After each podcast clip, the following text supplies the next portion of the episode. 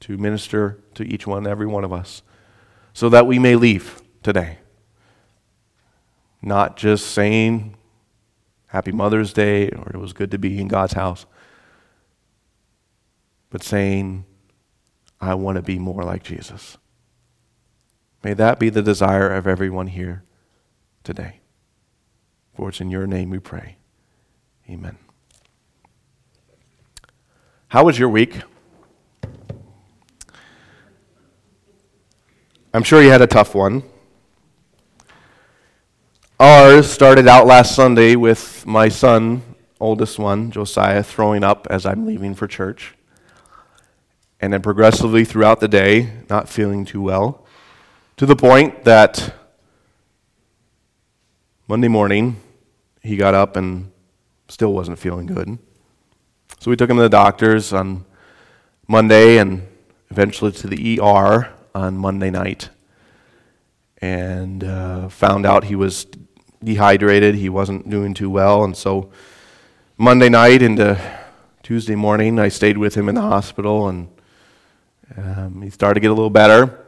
And his brother uh, started to come down with kind of the same symptoms and he threw up while I was watching him Monday night. And, and so we were concerned. And then he started breaking out in a rash and it covered his whole body and he was just miserable.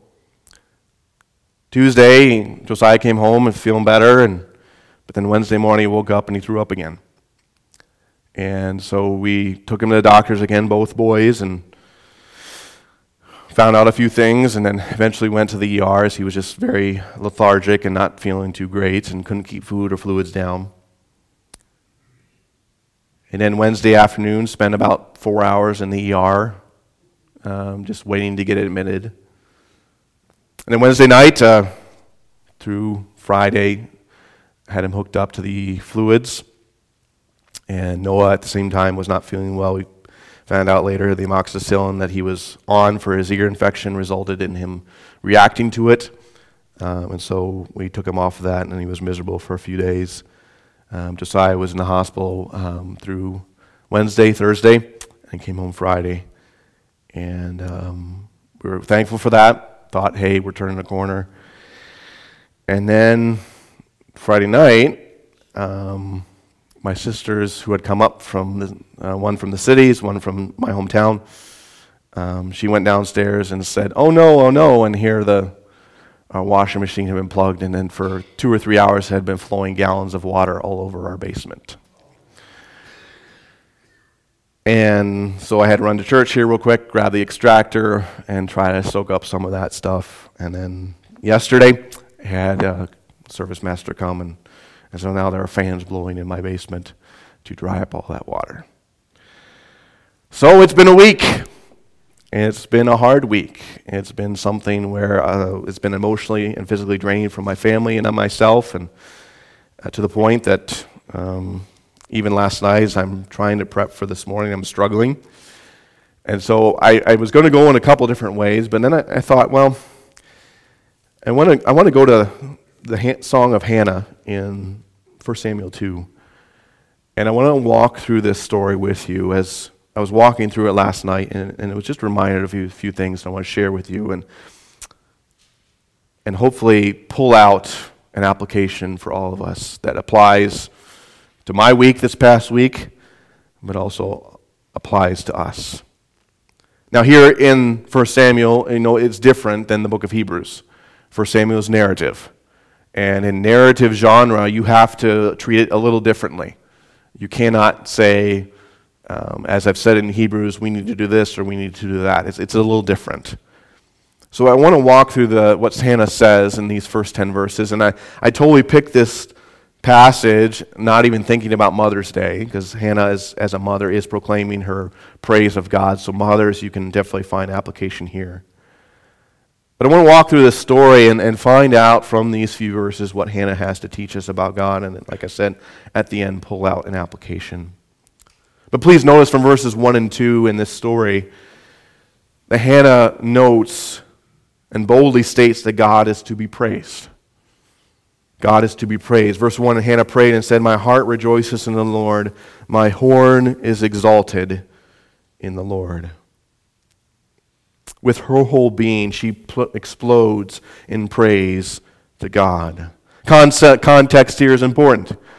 She had just been given birth to her first child, and after having been barren for so many years, as we know in chapter 1, Samuel is born and dedicated to the Lord a few years afterwards. So, for a woman who had been bearing for so many years, and that was a contextually was a, a um, disfavor, a sign of God's disfavor in, in people's eyes. For her to have now children was something that was uh, quite extraordinary. And for her, it meant so much that she explodes in praise to God. The word heart there refers to, to the entirety of one's being.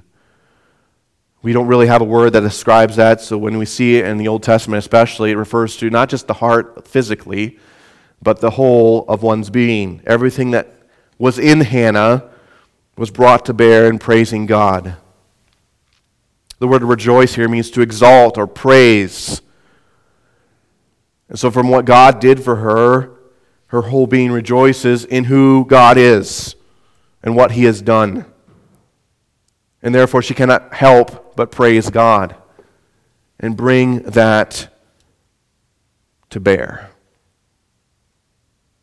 So, as she's exploding in praise, she notes that her strength comes from God alone, secondly.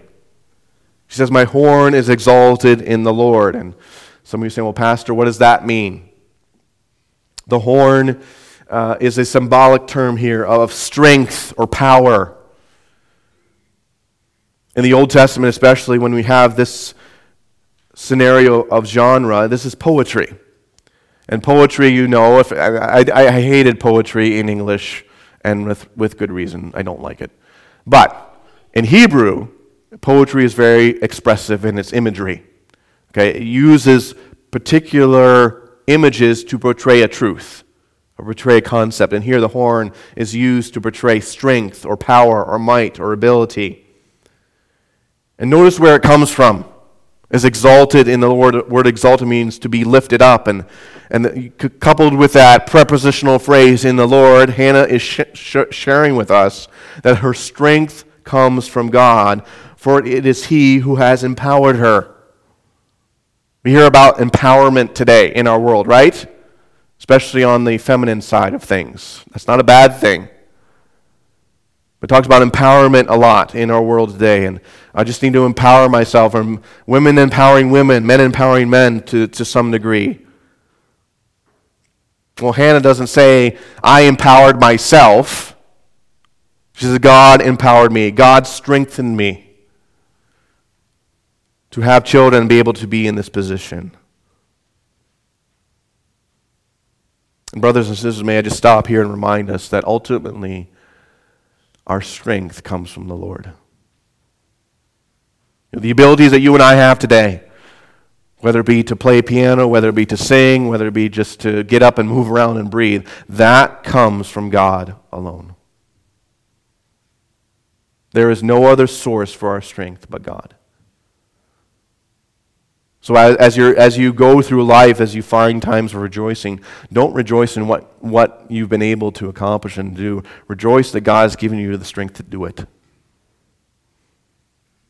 Because Hannah was in an unenviable position. She could not have children physically. There was something wrong. She had no way of working her way out of her situation, but God gave her strength. And the same truth is for you and I. God alone gives us strength to do what we can do. And therefore, He alone is worthy of that praise. Notice also that she continues on and, and says, I smile at my enemies because I rejoice in your salvation. God has given her victory, thirdly, causing her to rejoice in his help. Now, if you have a King James, um, King James uses the word enlarged here. Uh, New King James uses the word as smile. I think that's the great translation. And it has the idea of to make wide. Okay? She smiles at her enemies. Um, giving the context of chapter 1, her, her smile comes from the direct opposite of her sadness. Because if you, look, if you go back to chapter 1 very quickly and go to the end, of, to verse 8, This is, by the way, just as an aside, guys. This is not how to treat your wife. I just, just, just as an aside, Elkanah is not the example. Okay. Then Elkanah, her husband, said to her, Hannah, why do you weep? Why do you not eat? And why is your heart grieved? Am I not better to you than ten sons? You know what he's saying? Hey, I'm really good to you. Why are you crying? It's not the thing, when your wife's crying, that's not the thing, guys, to tell your wife, okay? Just use him as an example, okay? Verse 10 that she was in bitterness of soul and prayed to the Lord and wept in anguish. She was she was so sad, so grieved in her heart that it came out in the way that she displayed herself. But now here's the flip side. She smiles at her enemies. The word enemies is just a general term, as it could be the, a specific people we know from chapter 1 that Elkanah's other wife, which was a problem, uh, constantly berated her, was against her, was an adversary to her. So it's probably including her in that description, but also just the enemies of, of, of, of barrenness. Her experience now causes her to boast or to smile at them because they have no more power. They are now considered to be less than her status. And why is this? Because I rejoice in your salvation. The word salvation can also be translated help. It refers to God's deliverance of his people. So she's rejoicing because of God's deliverance in her life. Her victory does not come from herself. Her ability to smile and to rejoice at her situation has not come from herself. It comes because God has helped. Not anything is she has done, because God saves. And so, therefore, she can say, Because I rejoice in your salvation. Verse 2 There is no one holy like the Lord, for there is none besides you, nor there is there any rock like our God. Fourthly, here from these two verses, God alone is the reason for Hannah's praise. She notes several things about God. Number one, He is the only pure God. No one is holy like the Lord. The word holy means to be sacred or pure, free from any faults or sin. We see this, continue, this theme continually in the Old Testament. God is holy. There is none like him. He also is the only God. There is none besides you. The word beside means to, to, to accept. There is none except you. There is no God except the one true God, Yahweh. And this, again, we, we need to put ourselves in Hannah's situation. Hannah's, if you think of history and time frame, First Samuel occurs at the end of the book of Judges. And what has happened in Israel's history in the book of Judges? Every man did that which was right in his own eyes. There were multiple gods that were being worshipped. There were judges that had come and chastened the children of Israel, and they had repented for a time, but then they kept falling back, kept falling back. And so, amid the multiplicity of worships that was going on, yes, God was still worshiped, where there are many other gods that were being worshipped in Israel. Hannah boldly states, there is no other God. To the point that she says in verse 2 Nor is there any rock like our God. He is the only God who is firmly established. We've, we've seen the term rock used in many times in the Old Testament to refer to God as someone who can be trusted because he will never move. Unlike the gods of the pagans which surrounded her and were in her time frame, who were moved. You think about, we looked at this um, this several months ago, but he looked at the story of the Ark of the Covenant, which was captured in battle and was taken to the Philistines, house of worship to the temple of the god Dagon. Remember what happened to him? First night he fell down they had to put him back up again, which says something about your God that you have to put him back up. Okay? If you have to put your God back up, that's not a God. Second night, what happens?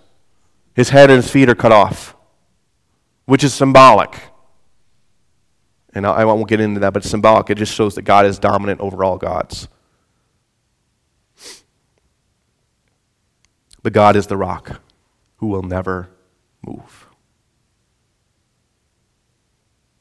And so that alone is the reason for Hannah's song. And brothers and sisters, today, I, if there is no other reason to for us to rejoice, can I challenge us with the truth that God is alone is sufficient enough of a reason? You may be going through tough times right now. You may be going through a hard week like I just went through and my family did. But the presence of God alone and who He is is a more than sufficient reason to rejoice. So if you have nothing else to rejoice in this morning, rejoice in who God is. That He is the only God, that He is the pure God, that He is the God who will not be moved. That no matter what life, what life throws at us, God is still there. And that is sufficient reason to praise. Notice, secondly, that Hannah demonstrates God's supremacy over man in knowledge. Verses 3 through 5. Verse 3 Talk no more proudly, so very proudly. Let no arrogance come from your mouth. For the Lord is the God of knowledge, and by him actions are weighed. So, man, in his infinite knowledge, has no reason to boast. That's, that's, that's the first two parts of verse 3. Talk no more so very proudly that no arrogance come from your mouth. The word proud means to be high or exalted, it emphasizes uh, arrogance to the, to the max. And arrogance coupled with that word pride just further points to the issue of pride in one's speech. Man has no right to be proud in what he says because he has no knowledge compared to God. You and I today, in, in, the multiplicity of things that we've known and, and experienced in our lives, the knowledge we've been taught and, and, and, and gained through natural life experience, does not compare to God. And so our boast should not be in what we know, but in the God that we know. And it is God's wisdom, secondly, that determines whether the actions of men are right. For the Lord is the God of knowledge, and by him actions are weighed. The word knowledge here points to his wisdom as the standard by which he judges men.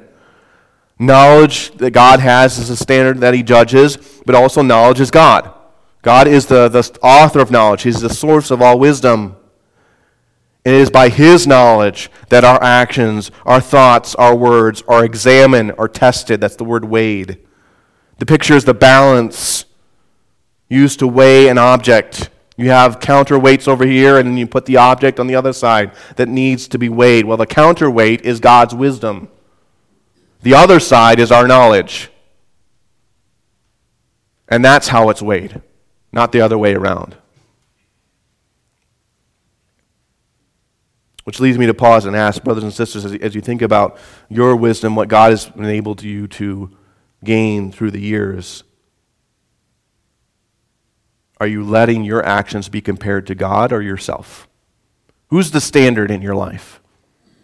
Is it God or is it you? Because if it's you, then you don't measure up.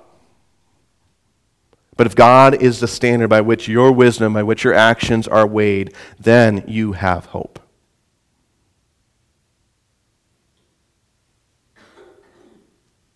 Notice also that Hannah says that God's knowledge confounds what is considered to be the natural way of things. Verses 4 and 5 The bows, bows of the mighty men are broken, and those who stumble are girded with strength.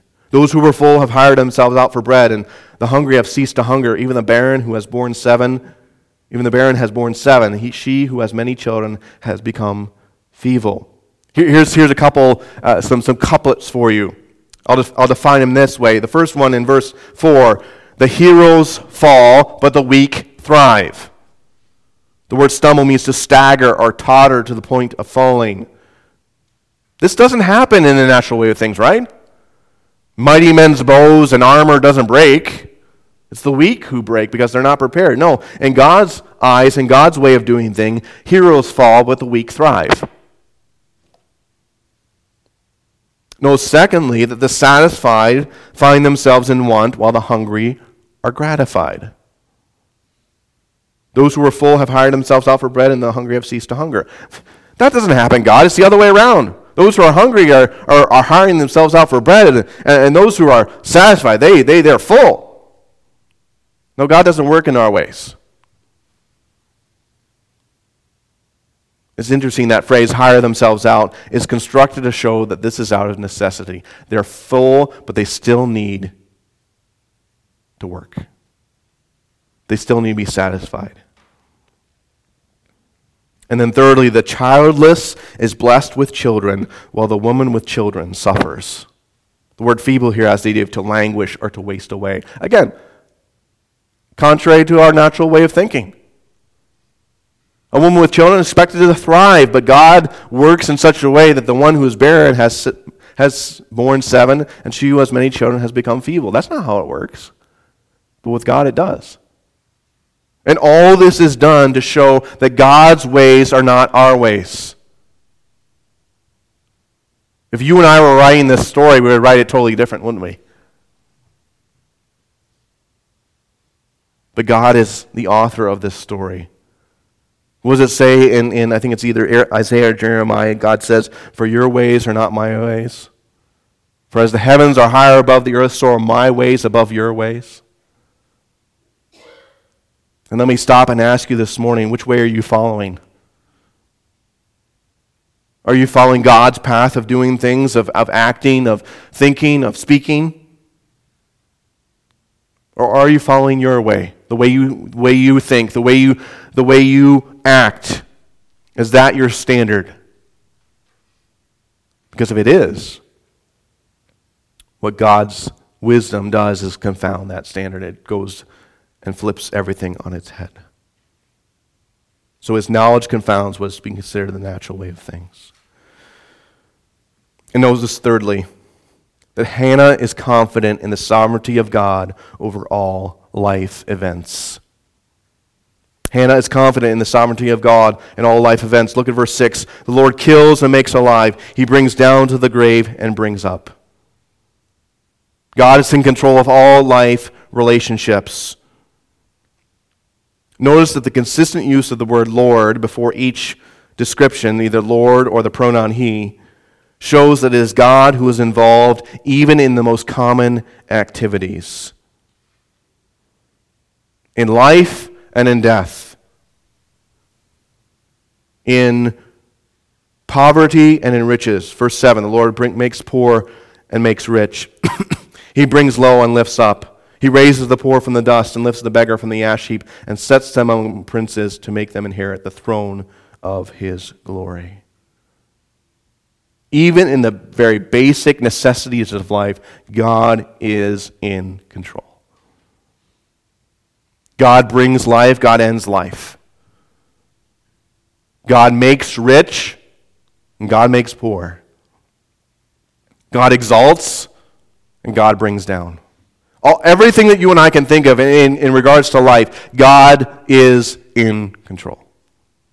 Even to the point that for those who question his authority, Hannah states that even the existence of the world is dependent upon this. Even if this is a question in people's minds, look at the end of verse 8.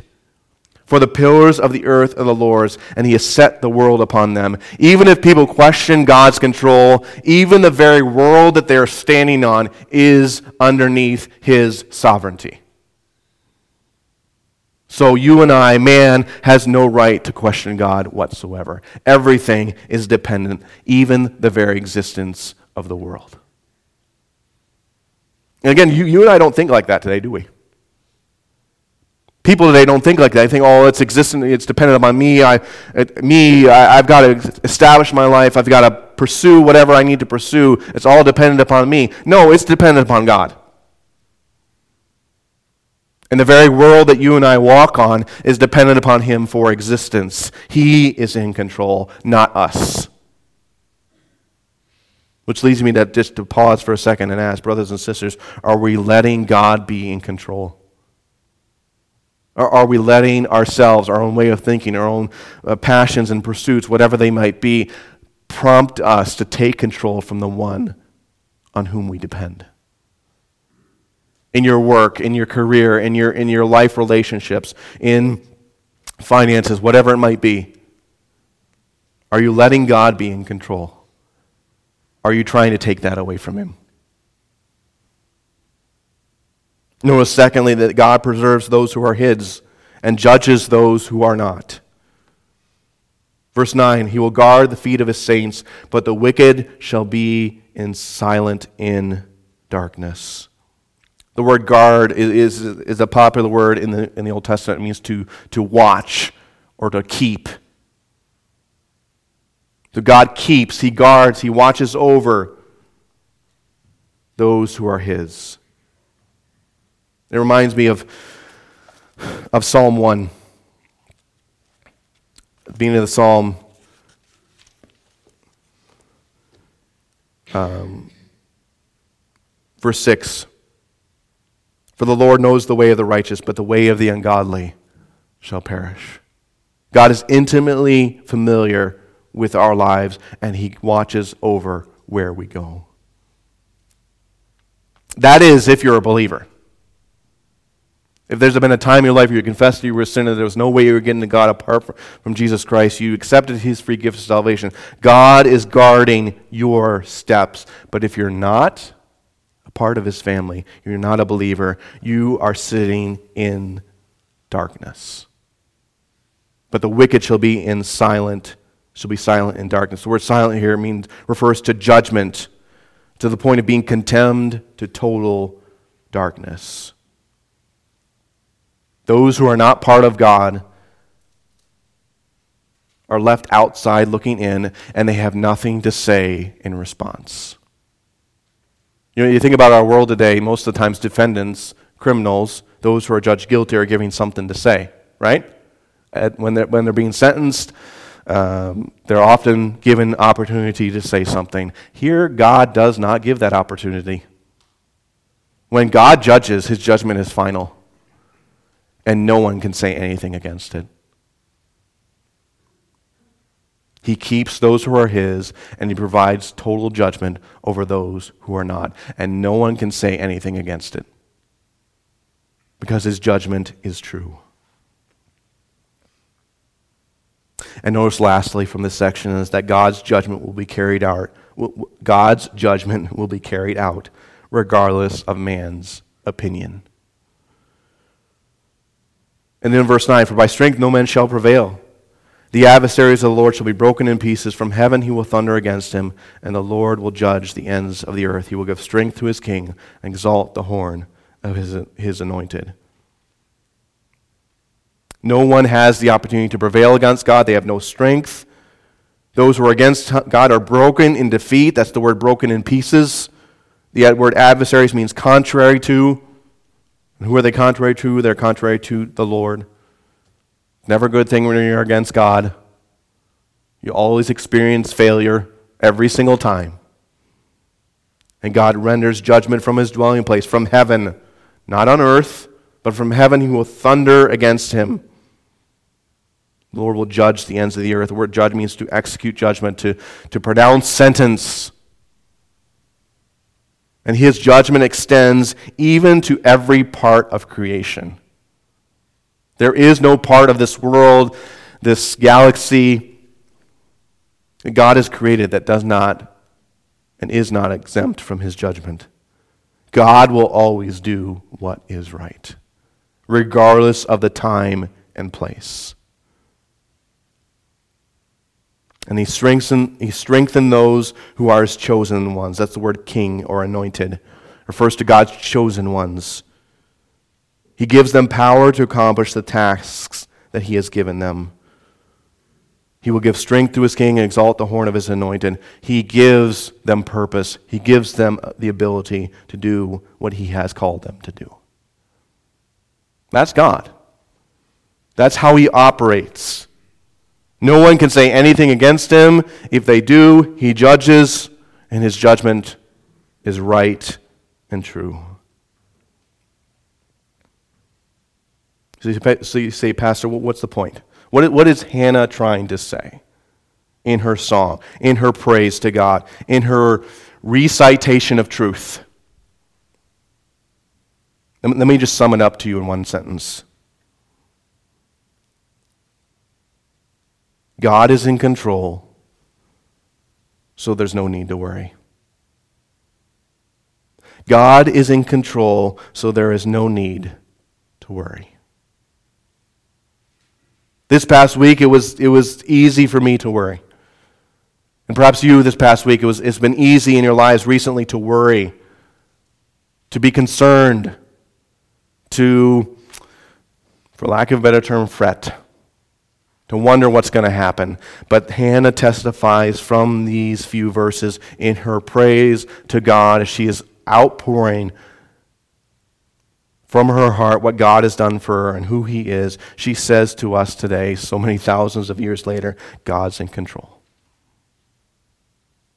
And because of that reality, there is no need for you to worry. There's no need for me to worry. When, when I'm faced with uncertainties, when my son is hooked up to an IV and he's not feeling that great, and I'm feeling impatient and, and just struggling with his responses, my first response is not to worry. It should be not to worry. It should be to realize that God is in control. And no matter how I'm feeling about the particular situation or circumstance, I still realize within my heart that God is in control. And maybe that's you this morning. You're in, you're in a circumstance. You don't know what's going on. You don't know how things are going to work out. You don't know what the day is going to bring. But you can rest in the one reality that God is in control. And because of that, there is no need to worry. So, my, my question to you before I get to the conclusion here is will you do that? Will you commit to this morning not worrying because you have a God who is in control? And if you're not a believer in this room this morning, if there's never been an opportunity that you've, you've taken to believe in the one true God, may I encourage you to do that today because without Him, you do not have control. You have no hope. The only hope you have is with a God who is in complete sovereign control over your life and you submit to that, you put yourself underneath his control, I guarantee you, you can be just like Hannah, who overflows in praise, rejoicing in what God is doing.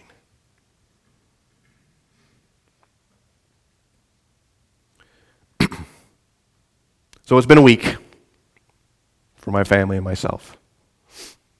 Probably it's been a week for you too.